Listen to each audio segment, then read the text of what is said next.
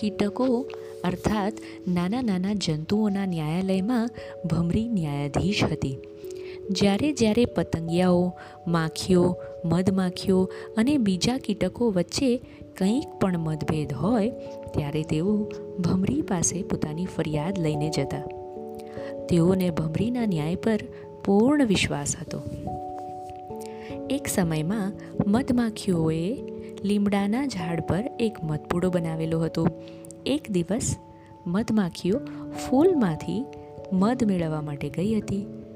ત્યારે આ તકનો લાભ ઉઠાવીને કેટલીક માખીઓ મધપુડાની અંદર દાખલ થઈ.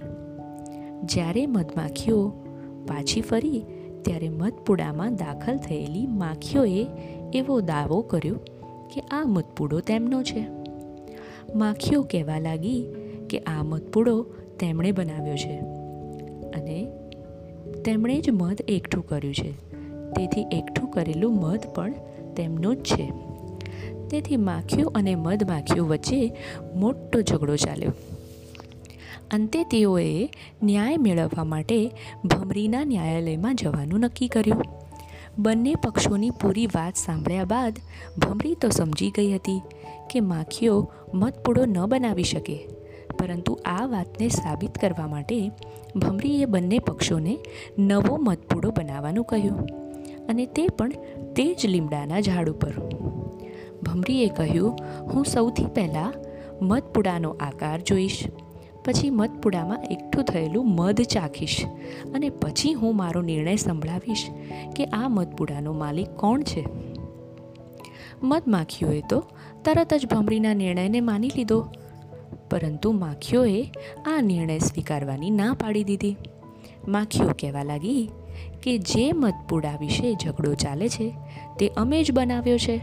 અમે જ મધ એકઠું કરેલું છે. પછી ફરીથી નવો મધપુડો બનાવવાની શું જરૂર છે? આ સાંભળીને ભમરીએ કહ્યું, માખીઓએ નવો મધપુડો બનાવવાની ના પાડી, કારણ કે તે મધપુડો બનાવવામાં સક્ષમ જ નથી. જ્યારે મધમાખીઓ તરત જ આ નવો મધપૂડો બનાવવા માટે તૈયાર થઈ ગઈ. કારણ કે મધમાખીઓ જ મધપૂડો બનાવી શકે છે. આ પરથી સાબિત થાય છે કે માખીઓએ મધપૂડા પર કબજો કર્યો છે. તે ખરેખર તેમની માલિકીનો નથી. તેથી તેમણે એક જ કલાકમાં મધપૂડો છોડીને ચાલ્યા જવું પડશે. તે જ ન્યાયાલયનો અંતિમ નિર્ણય છે. આ સાંભળીને માખીઓએ પોતાના વર્તનથી શરમ આવવા લાગી. અને ચૂપચાપ ચાલી ગઈ, જ્યારે મધમાખીઓને પોતાનો મધપૂડો પાછો મળ્યો. આવજો બાળકો.